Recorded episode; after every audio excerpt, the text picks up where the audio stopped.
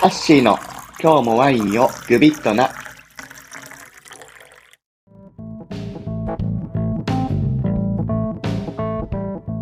こんにちは、ハッシーです。この度、ポッドキャストを開設することにしました。このポッドキャストでは、なんで僕はこんなにワインが好きか、ハマってしまったかとか、普段どんなワインをどのように楽しんでいるのかとか、今後僕はワインを通していろんな人に何を伝えたいのかとか、まあ、どんな風に関わっていきたいのかとか、まあ、そんなことを、まあ、好き勝手に話していくような、こう、チャンネルにしようかと思います。はい。まず第1回目なので、自己紹介の方からさせていただこうかと思っています。えー、っと、僕は千葉県松戸市で生まれて、その後、えー、関西に移住し、まあ、滋賀県っていう、まあ、琵琶湖が有名なところで、高校生まで生活していました。で、その後、大学から、えー、東北、山形県の方に移住しています。山形県で学生生活を送ってる間に、いろいろなお酒にハマっていたんですけれど、まあ、ワインだけはちょっとね、ハマらないようにしてたんですね。なんかこう、ハマったらいけない気がすると思って、ずっとワインだけは避けて、もう本当に焼酎と日本酒とウイスキーばっかり飲んでました。それがですね、たまたま、その、まあ、僕は医学部に行っていたんですけれど、その実習の時の先生がワインすごい好きで、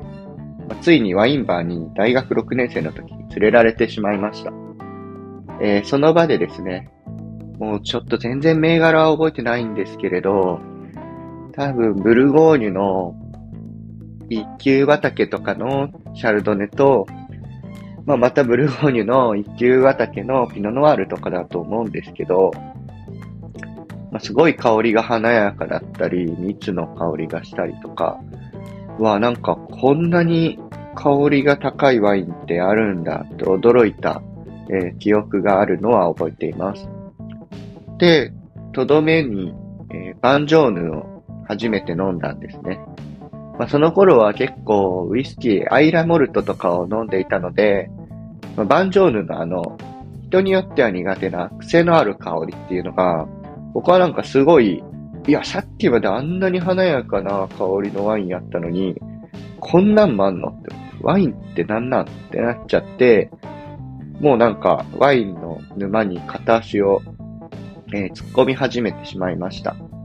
で、その後はもう卒業するまで飲み会とかも全部断って、一人で、まあ、週2ぐらいですかね、ワインバーにいそいそと行って、まあ、そしたら、やっぱりちょっとまだ学生で若いんで、こう、お店の人とかも珍しがって、結構いろんなワインを飲ませてくれたんですね。まあ、そういったことがあったので、割と学生のうちから様々なワインがこう飲めて、ま、おかげさまで、なんかどんどんどんどんもう、はま、沼にはまっていっちゃって、まあ、気づいたら、こう、社会人になってもワインばっかり飲む生活っていうのが出来上がってしまいました。まあ、社会人になってからは同じ東北でも宮城県の仙台市ってところに、えー、移ってずっと働いてます。まあ、その山形県と比較して、やはり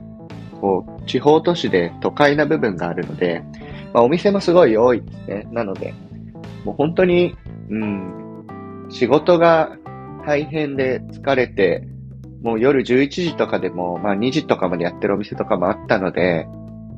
その後も、とにかくワインを飲んで癒されようって感じで、ワインを飲みによく、えー、夜中に街に出てました。まあそんな感じですごいワインにハマってしまって、まあ、ハマってハマってハマって、気づいたら、まああの、勤務医という形で医師としても働いていたんですけれど、まあ何年目かな ?5 年目の時ぐらいに、まあ、医師をちょっともう、やっぱ時間がかなり取られるなと。で、ワインもっと知りたい、ワイン勉強したいと思ったので、えー、もうその、医師としてのまあ、いわゆる一般的な形の働き方はやめて、で、その頃、ちょっともう、ワインの、セミナーとか、まあ、資格試験とかを人に教えたりするっていうのは、こう、もうできそうな感じだったので、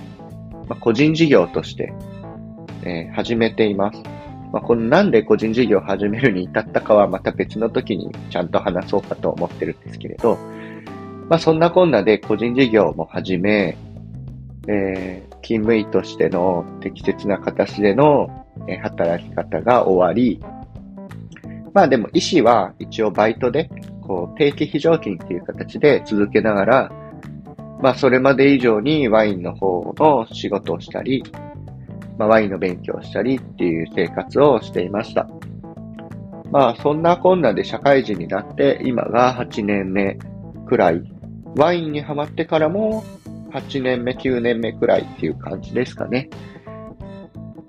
はい。で、まあ、そんな形ですごいワインにハマって勉強していて、ちょうど JSA、日本ソムリエ協会のワインエキスパート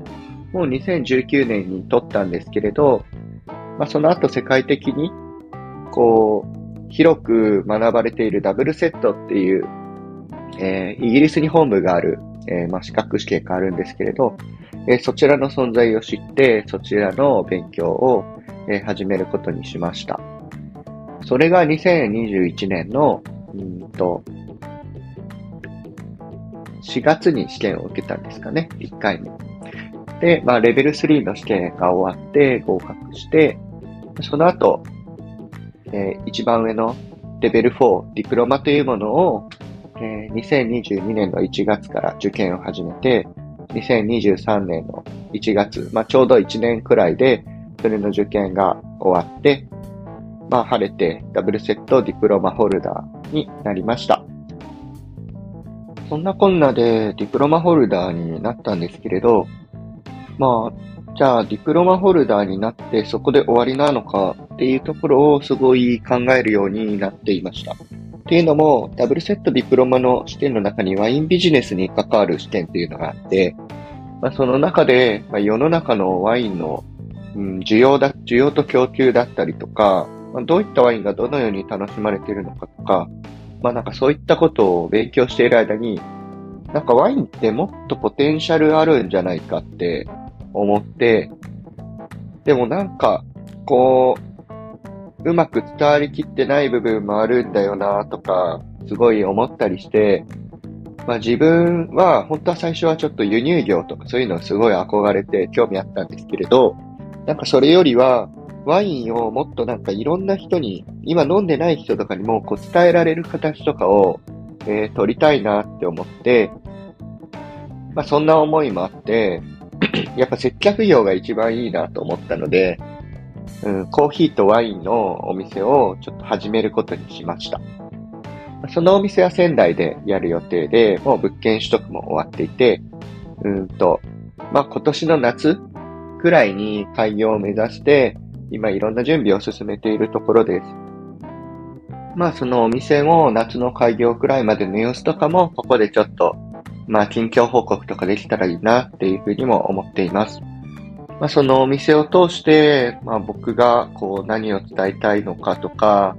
まあ、こう、街にどんな風にこう、ワインで何かしらの影響を与えたいかとか、まあ、そんな思いとかもここで話していきたいなとか思ってます。はい。えー、それでは第1回皆さん聞いてくださってありがとうございました。えー、まあ、今後はまた、うん、まあ、品種の話してほしいって言われたりもしてるので、そういう話したりとか、うん、まあ、ワインの、まあ、お店の紹介とか、いろんなところに行ったりするので、まあ、その地域でどんなお店がいいとか、そんな話とかもいろいろ雑多にしていこうかなと思ってるので、まあ、のんびりと皆さん聞いてくださったら嬉しいです。はい。それでは今回これで終わりになります。ありがとうございました。